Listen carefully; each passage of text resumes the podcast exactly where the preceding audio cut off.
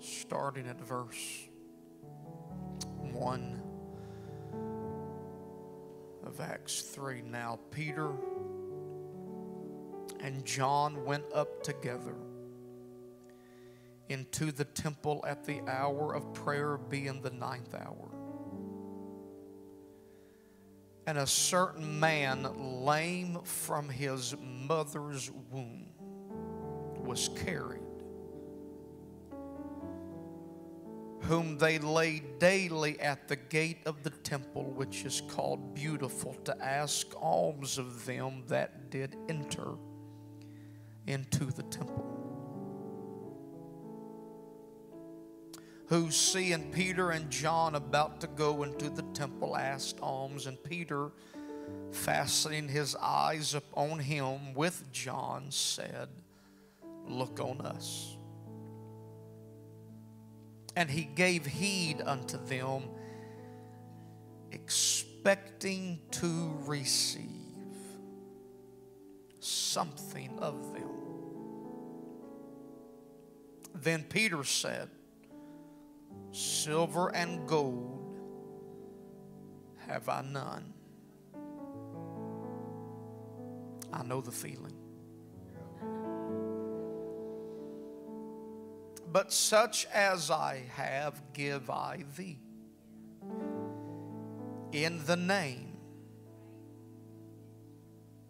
of Jesus Christ of Nazareth, rise up and walk." He took him by the right hand, lifted him up, and immediately his feet and ankle bones received strength. And he, leaping up, stood and walked and entered with them into the temple, walking, leaping, and praising God. Now, for those of you that know this story, you also know that's usually where we stop the story. One more verse, verse 11, says, "As the lame man which was healed held Peter and John." The lame man which was healed, there's no doubt. Healing is not in question. He was healed and he held.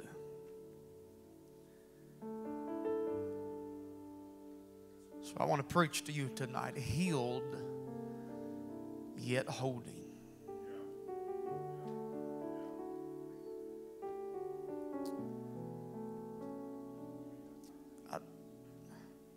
I want to target this message for those of you that have come to God in the past 3 years.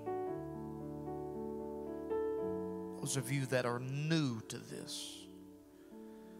The rest of you can help me out, but I want to target those who are new. There's a principle to be learned in holding. So would you lift your hands and your voice and ask the Holy Ghost to direct our steps tonight?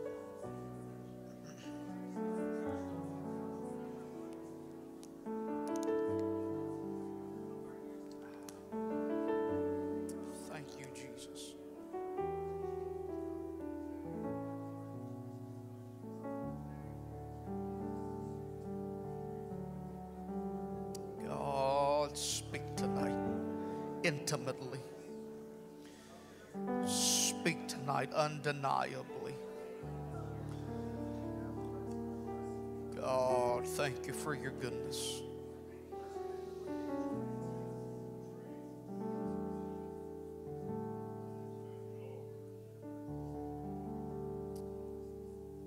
Amen. You may be seated.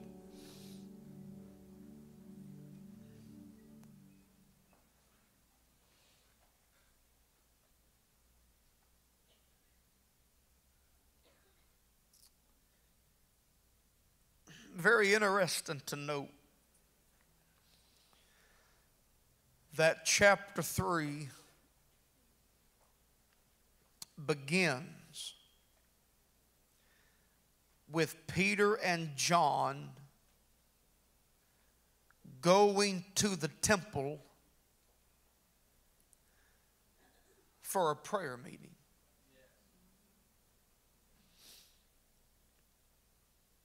I say interesting because we are just one chapter removed from a 120-member prayer meeting that the promise of the Holy Ghost would fall in an upper room. Other scriptures lets us know that Jesus told at least 500 to go and tarry, wait. That's a very unpopular word in this Instagram society. Wait for the promise of the Father. Wait for that Holy Ghost fall. They went at least 500. They went to that prayer meeting, but somewhere between the promise and the fulfillment, 380 said, got too much to do.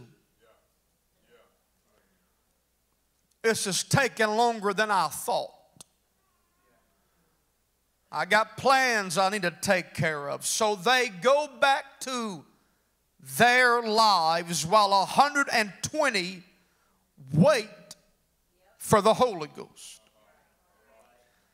They didn't go silent. The Bible said they went praising and they went rejoicing. So they are praising for the possibility of the Holy Ghost.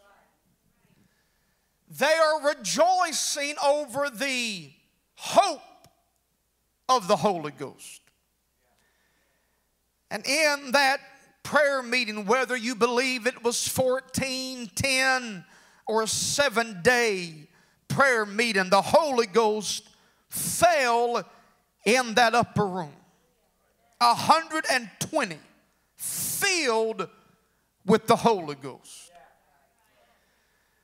I think we in Pentecost have done somewhat of an injustice to the Holy Ghost because we understand tongues is the initial sign of it, so we are very quick to get people to talk in tongues. But the Bible tells us everyone that got the Holy Ghost in Scripture, they were filled with the Holy Ghost. If we can put more emphasis on getting full of the Holy Ghost, then you won't have room for carnality, and you won't have room for worldliness, and you won't have place for sin if you got full of the Holy Ghost.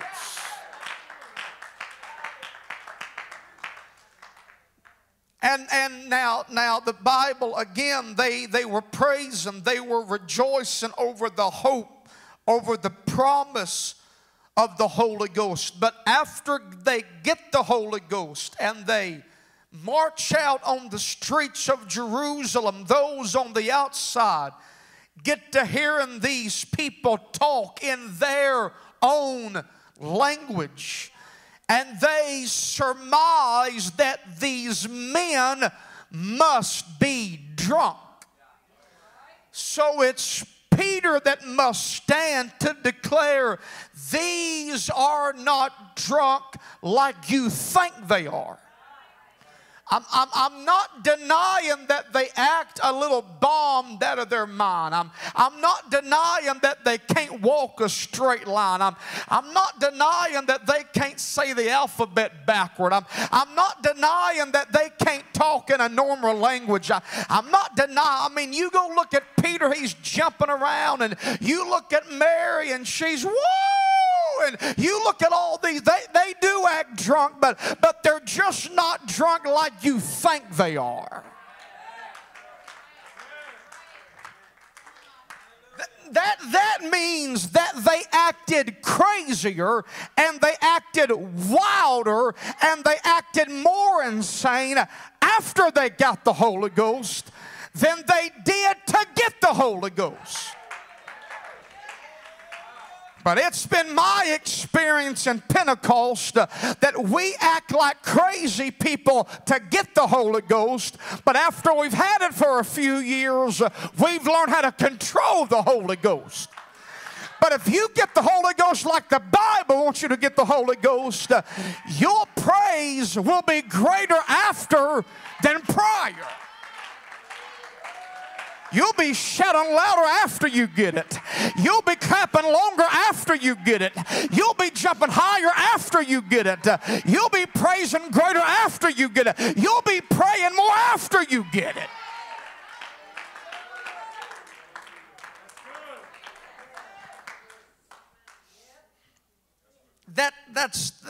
They are at a prayer meeting to get the Holy Ghost, and they got the Holy Ghost, and the birth of the church begins in that chapter. But the very next chapter, right off the bat, Peter and John are going to a prayer meeting because they had the revelation. If it took prayer to get this, it will take prayer to keep this.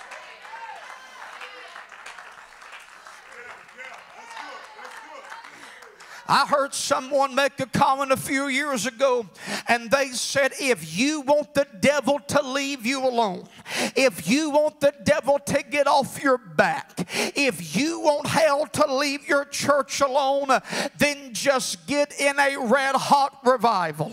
And I thought, you are the biggest idiot I've ever heard, because usually the fight gets greater when you're in revival, and hell fights more when you're in revival. And the devil attacks greater when you're in revival.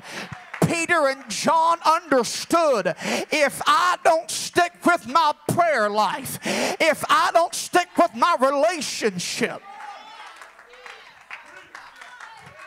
So let me just admonish Star City Church that's in the middle of a Holy Ghost revival. Don't stop praying just because you are. Don't stop fasting just because you are. If anything, kick it up a notch.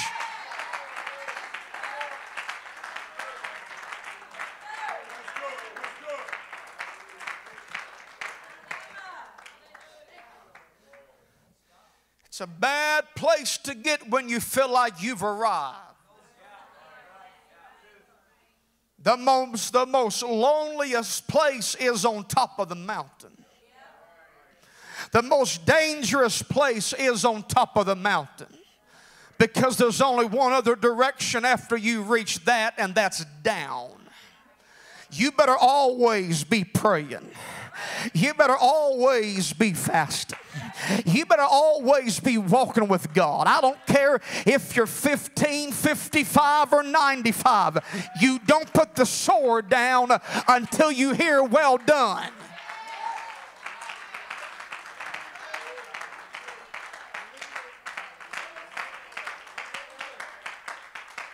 Elijah said, okay, 450 prophets of Baal, let's find out who the real God is.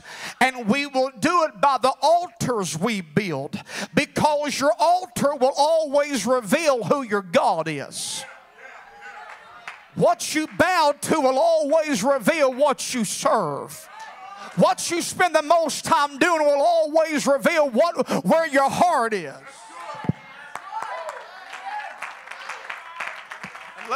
Let me just throw this in. I may dive in this before we're done in this revival, but let me just throw this in. We always talk about the spirit of Jezebel, and we say the spirit of Jezebel is one that's against the preacher. That is not the truth. Jezebel had 450 prophets. She's not against the preacher. The spirit of Jezebel is against a preacher she can't control.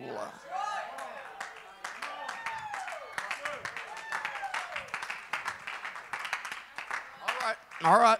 Well, with that response, I will have to deal with that before we're done. Yeah. Okay. All right. Okay. That's cool. I can do that, but I'm not going there right now. But he said you build your altar and then I'll build my altar. They build the altar. They cut themselves, and there's no God that answers. There's no fire that falls. There's no God that responds. He tears down that altar. Elijah builds his altar, and then he pours water on the altar. The very thing they had a short supply of, he uses to show who the God is. And the Bible says in a short prayer, the fire of God fell from heaven. It consumed the altar. It licked up the water. It licked up the wood. And 450 prophets looked at Elijah and said, his God is the God. Because if you want fire to fall, you better keep building an altar. If you want revelation to come, you better keep, don't neglect your altar.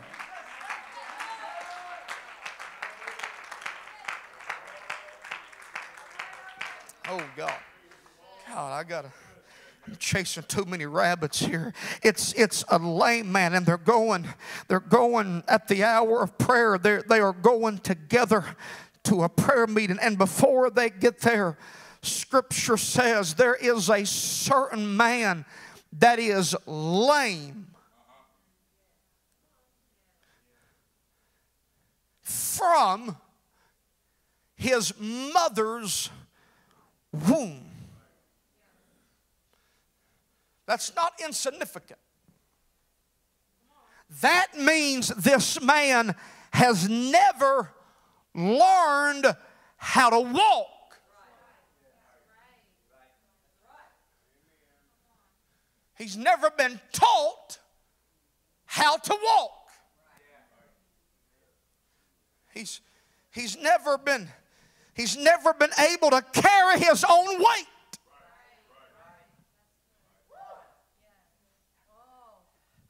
And at this particular point in his life, he's sitting at the right place at the right time to be introduced to two men who may not have money, but they got a name.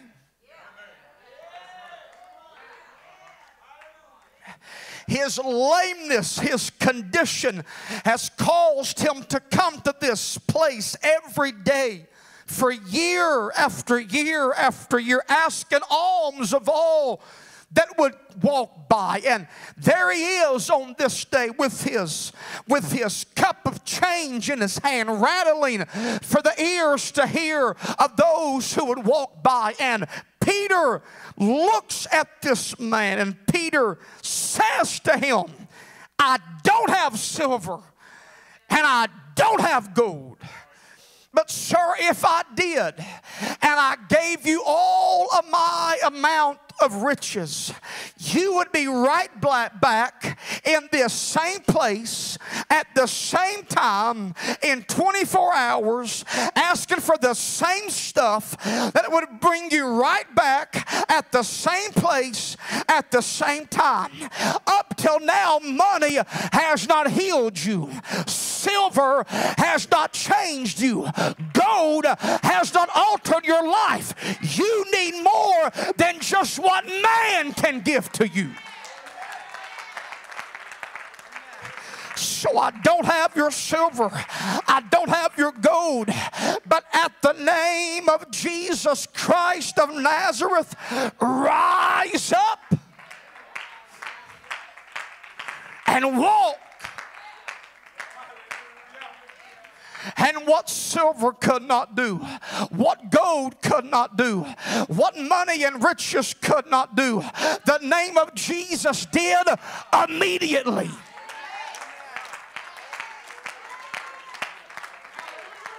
Some of you would be a whole lot better off now if you stopped seeking what man could give you and you started taking what God can give to you.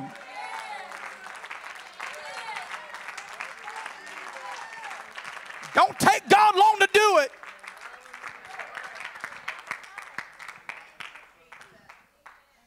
So there's a difference in what God calls you and what man calls you. I've never been, but I've talked to enough people that have been that they tell me, if you are addicted to alcohol and you go to an AA meeting and you go through all those steps, they have told me that even if you've been sober for 5 years, you still have to tell yourself, I'm an alcoholic.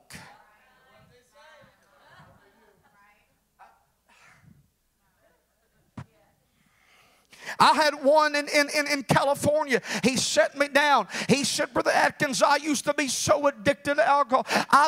He said, I've not drank a bottle. I forget how many years he put on it. He said, but AA convinced me I'm still an alcoholic. I said, wait a minute. You've not drank in that many amount of years and you still call yourself an alcoholic? He said, yeah, because they train me. If I don't identify myself as that, I will fall back into the addiction. I said, ain't you got the Holy Ghost? He said, yeah, but I'm still not. I said, don't you have the name of Jesus on your life? You see, that's what man does to you. Man might think they can cure you, but they still identify you based on your past. But he that the Son sets free is free indeed.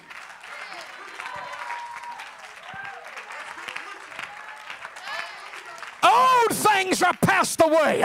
All things become new.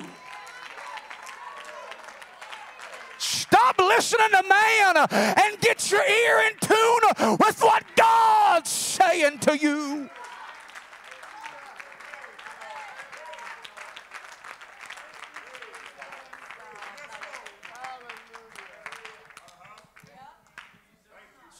See, it's man. My Lord, here I go chasing rabbits again. It's man that's convinced people and have brainwashed them in a alternative lifestyle. You was born that way. Okay. I'm not one to argue that because I've never lived that. So maybe you are born that way. But that's why Jesus told Nicodemus, you must be born again.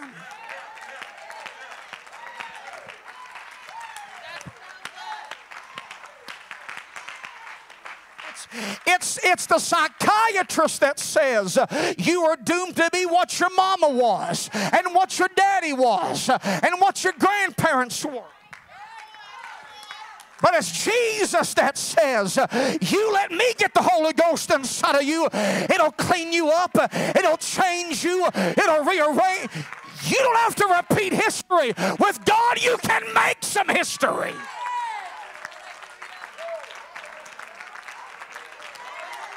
Man.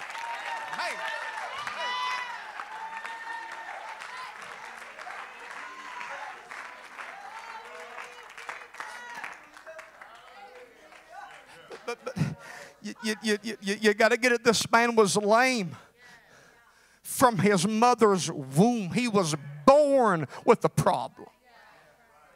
He was born that way.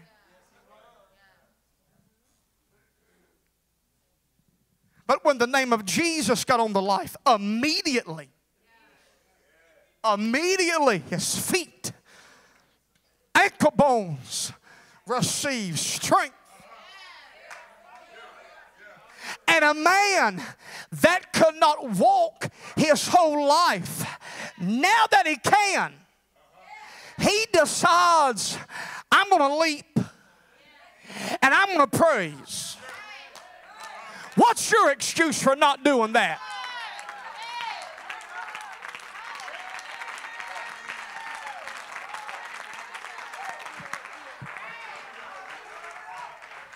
Oh, this man said, how can I not praise a God who changed my life? How can I not lift up a God who changed my existence? How can I not give my God praise?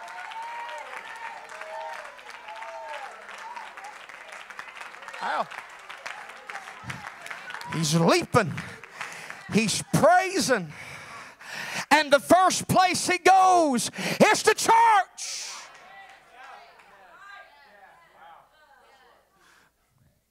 So why do some of you look for every reason to stay out? He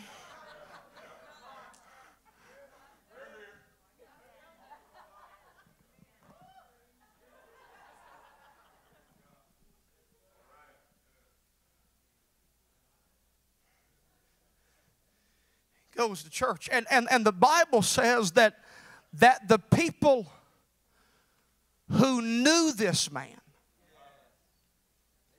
begin to ask each other, is not this the same guy that I just gave my last $5 bill to? Is not this the same joker that convinced me he couldn't move a muscle?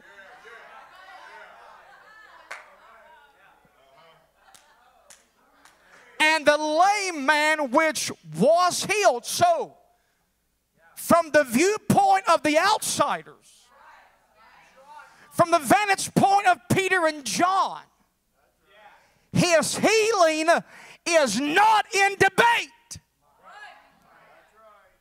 He was healed. You can't deny the fact he's leaping. He's praising. He's walking. You can't deny the fact. Even the world knows he's been changed. That's why that's why the council arrested Peter and John and brought them and began to interrogate. By what power or by what name have you done this? That this guy who was lame from his mother's womb is made whole.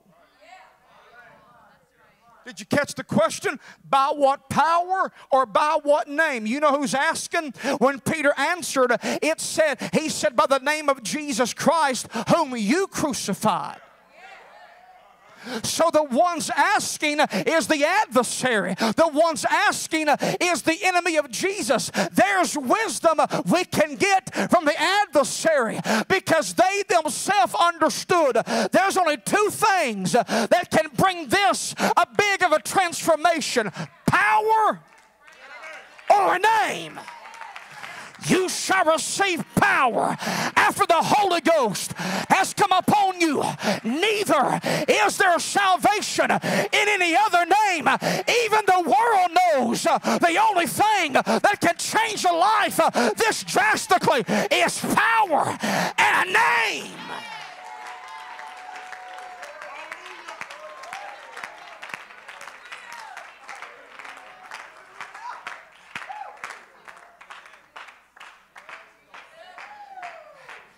Even the crucifiers of Jesus knew this man is healed.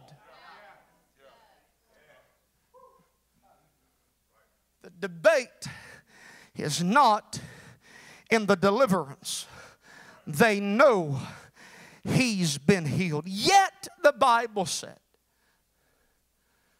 that the one which was healed held Peter and John. There's no denying the fact the man's life has been changed. But the reality is this man has never walked a day in his life. every baby that is born, you have to teach them how to crawl. Then you teach them how to walk before they can ever stand on their own 2 feet and run.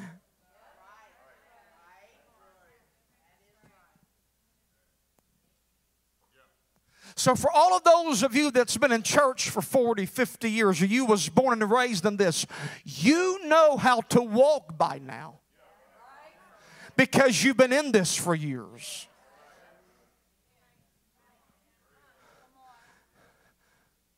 But the new babies around here, don't expect them to run all of a sudden until they first learn how to walk.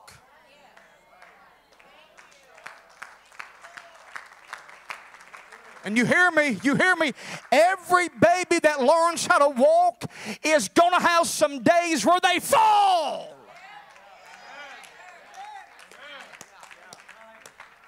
So before you point your fingers at them and say, I thought they got the Holy Ghost, I thought they were baptized, I thought they live for God now, you can only say that because you've been walking for 70 years.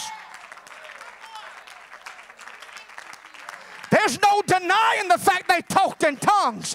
There's no denying the fact they got wet when they got baptized in Jesus' name. But they're still learning how to walk.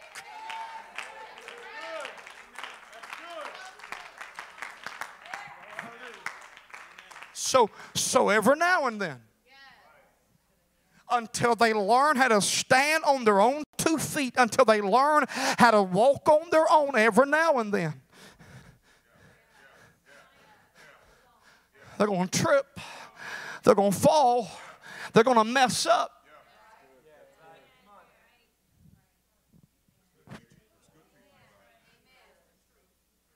I mean, people that's never lived for God, and every time they got angry at something or somebody, it was just in their nature to say a few words. Now they got the Holy Ghost and they're baptized in Jesus' name, but they're still learning how to walk. Come on, so if some of you that's brand new in this, come on, you've saw yourself slipping back and tripping up to your old lifestyle. Don't let the devil come along and tell you you ain't got the Holy Ghost. I'm not giving you a license to sin. I'm giving you a license to keep on walking. I'm giving you a reason to get back up. I'm giving you a reason to not stay down.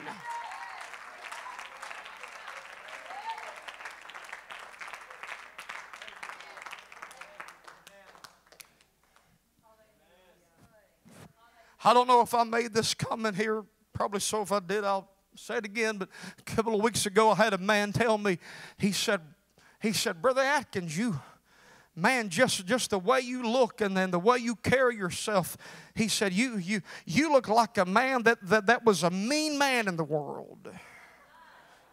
He said, you look like some of my old gang buddies I used to.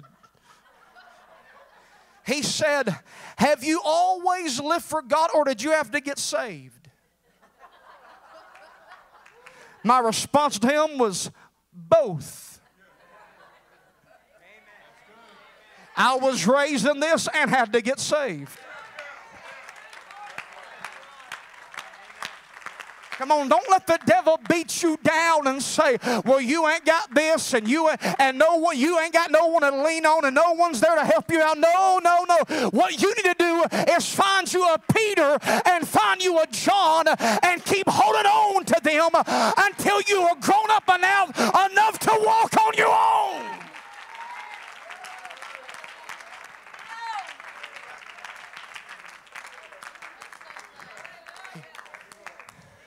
He held Peter and John. I need two strong men to help me out. You're going to have to carry me in a minute, so I need two strong men to help me out. Okay. Each side. He held Peter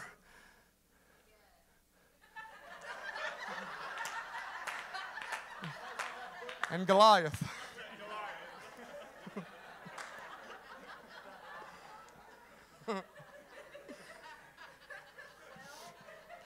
Jesus asked the question to the disciples, what are men saying about me? Who do they think I am? And they said, well, some think you're Isaiah, some think you're Jeremiah, some think you're one of the prophets. Then he made it plain. Well, what do you think about me? Who do you say I am? It doesn't matter what your mommy and daddy thinks about it. What do you think about it? And without hesitation, Peter stands to his feet and says, you are the Christ, the Son of the living God. Flesh and blood have not revealed this unto thee, but my Father which is in heaven. And I say also unto thee that thou art Peter, and upon this rock I will build my church, and the gates of hell shall not prevail against it. The name Peter means a rock. So what Jesus was saying when he said, upon this rock, you are Peter, and upon this rock, he was saying, upon you, Peter, I'm about to give you the keys to the kingdom, so upon you. When you unlock the keys to the kingdom, on that message, on that doctrine, on that belief, I will build my church.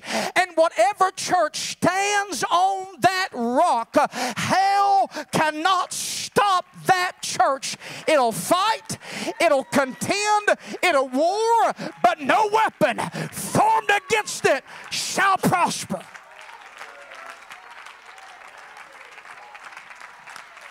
And I'm preaching at a church that believes in repentance and baptism in the name of Jesus Christ and the infilling of the Holy Ghost and living a godly, separate, holy life. That tells me, Star City, hell can't stop you. Man can't stop you. Government can't stop you. The world can't stop you.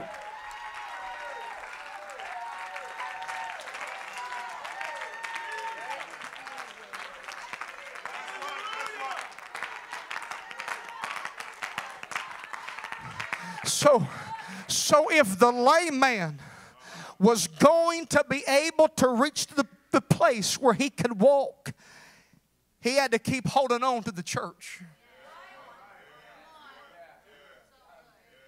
Every time the doors are open, get to church. Every weekday, every weekend, every prayer meeting, every spare. Don't you let go of the church. The church is what raised you up. The church is what gave you strength. The church is what changed you. There's nothing wrong with the church. Thank you, Lord. Just my nature. I have no filter. Pastor was introducing me one night. I think it was the first night of revival at this church, and he had just got back from a conference, and he was talking about how great the conference was, and the message that stuck out to him was one about God restoring the church, bringing revival back to the church, bringing life back to the church. I got up there, and just Atkins being Atkins, I said, sir, I got one question. When did she die? I don't believe in this business God's going to restore the church. The church is still the place that the gates of hell cannot. There may be people in the church that need help, but don't. If the doctor messes up on you, you don't blame the hospital. Come on, people say the church did me wrong. Oh, no, it didn't. There may be people in the church who's not saved like they should be that did you wrong, but the church has never done anybody wrong. The church is still the place Jesus died for, Jesus bled for, and Jesus purchased. He's going to make sure his church is okay.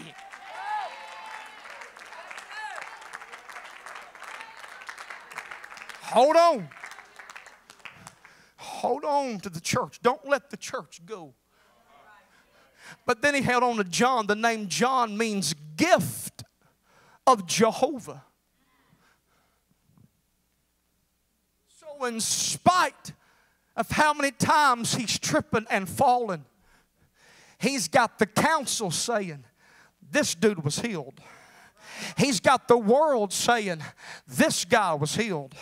He's got Peter and John saying, you were healed. He was holding on to his gift. It's hard to convince somebody that they don't have something that they know they have. It's hard to convince somebody with the Holy Ghost that there's no such thing as the Holy Ghost. It's hard to convince Star City Church that the days of revival are over with.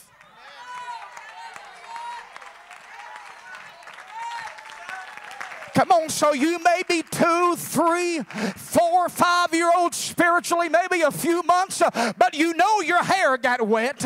You know you talked in tongues. You even got friends and family saying, something's different about you. Even when you fall, hold on to your gift. Don't deny your gift. Don't question your miracle. Nobody else is.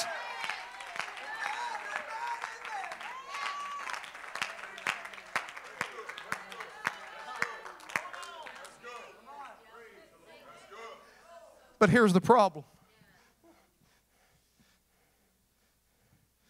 Most of our holding is like this. Distance holding. Right. So when we fall, they can't help us. When we mess up, they can't pick us up because we're holding at a distance.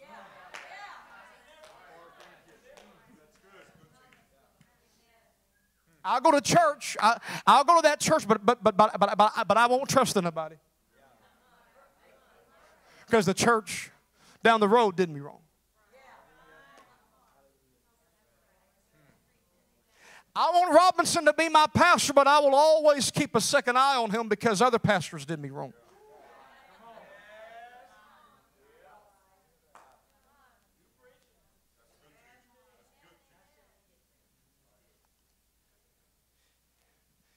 When you constantly remind people of how hurt you were, that means you're not healed from that hurt yet.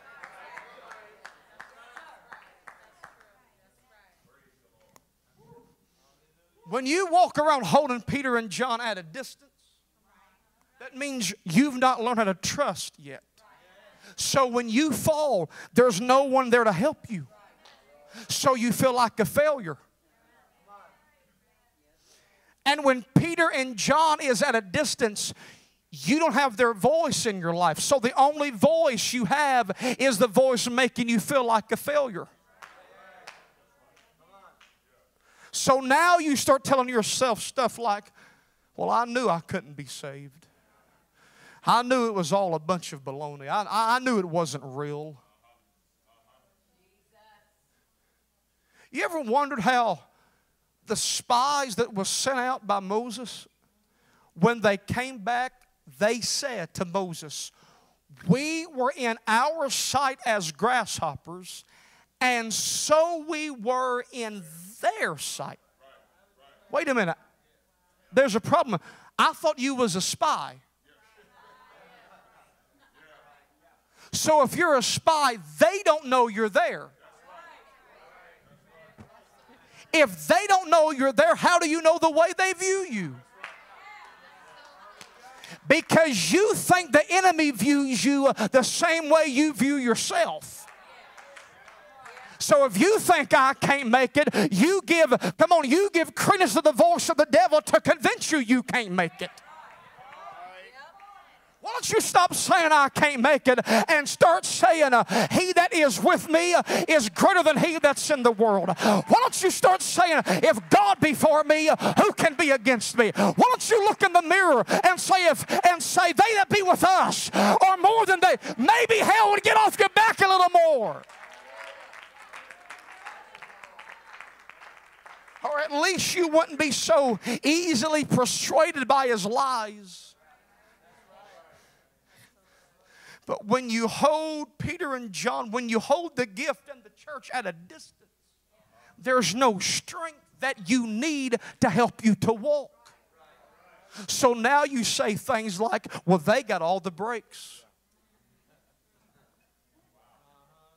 Well, it must be easy for them. I guess they never have any issues.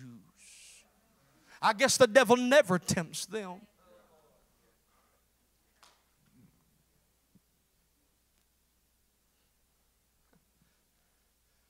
I had a saint many years ago wanted to ask me a question. He sat down with me. He said, Brother Atkins, he said, you're preaching and you in revivals. And he said, do you ever fight the devil? He said, do you ever war with hell? My answer blew his mind. I said, every day of my life.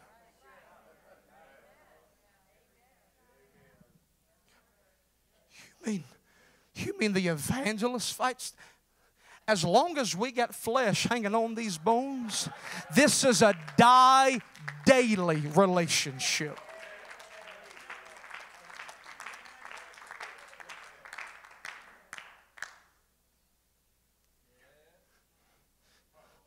So you hold them at a distance. When you fall, there's no strength to pick you up. There's no voice in your life to tell you, come on, get back up. It'll be okay. I've fallen before too, but just get back up. Just. But the closer the church gets to you. All right, guys, y'all ready? And the closer the gift gets to you. Hold tight. Now when you fall...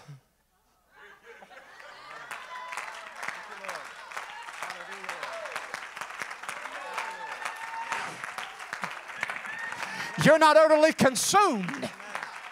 Now when you fall, you got some holding you up. Now when you can't walk on your own, you got some helping you walk.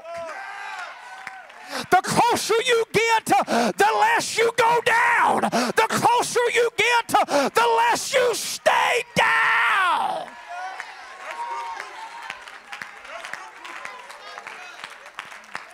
I've just come to tell somebody, get a hold of your church and get a hold of your gift and grab it tight and don't let go.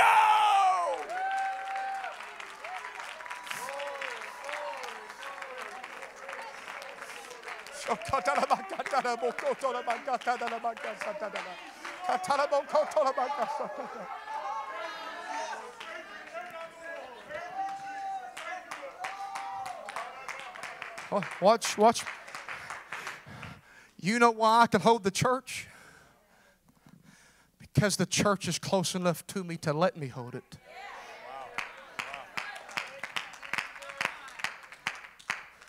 So this is not all about the new babies having to be in a position. The church that knows how to walk by now, you need to be close enough to the lame men to be their help when they fall.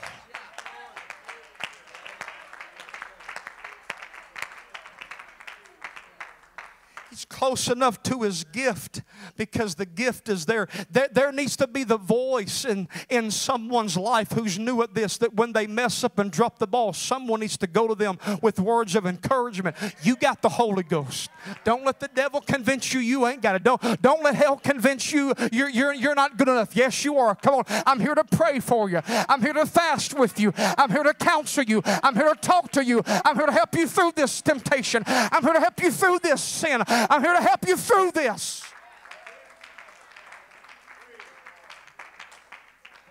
So what happens? The lame man reaches a place. He becomes strong enough to walk on his own. Now he gets in a position that he becomes somebody else's help. So this is a constant give and receive. God wants this church to grow in more than just numbers. He wants a church to... He wants his church to grow. He wants this church to grow in love, in mercy, in patience. Come on, you've talked in tongues, wonderful.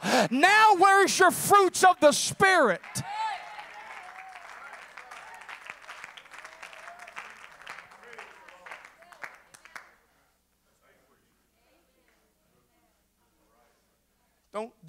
Don't question, is this right? Am I saved? Am I doing what I should? You know that. Your family knows that. Your worldly friends know that. There's no deliverance is not in debate. You have to keep holding the gift and the church. For when I fall, not if. When I fall. If I got the right people, if I got the right spirit, I shall arise.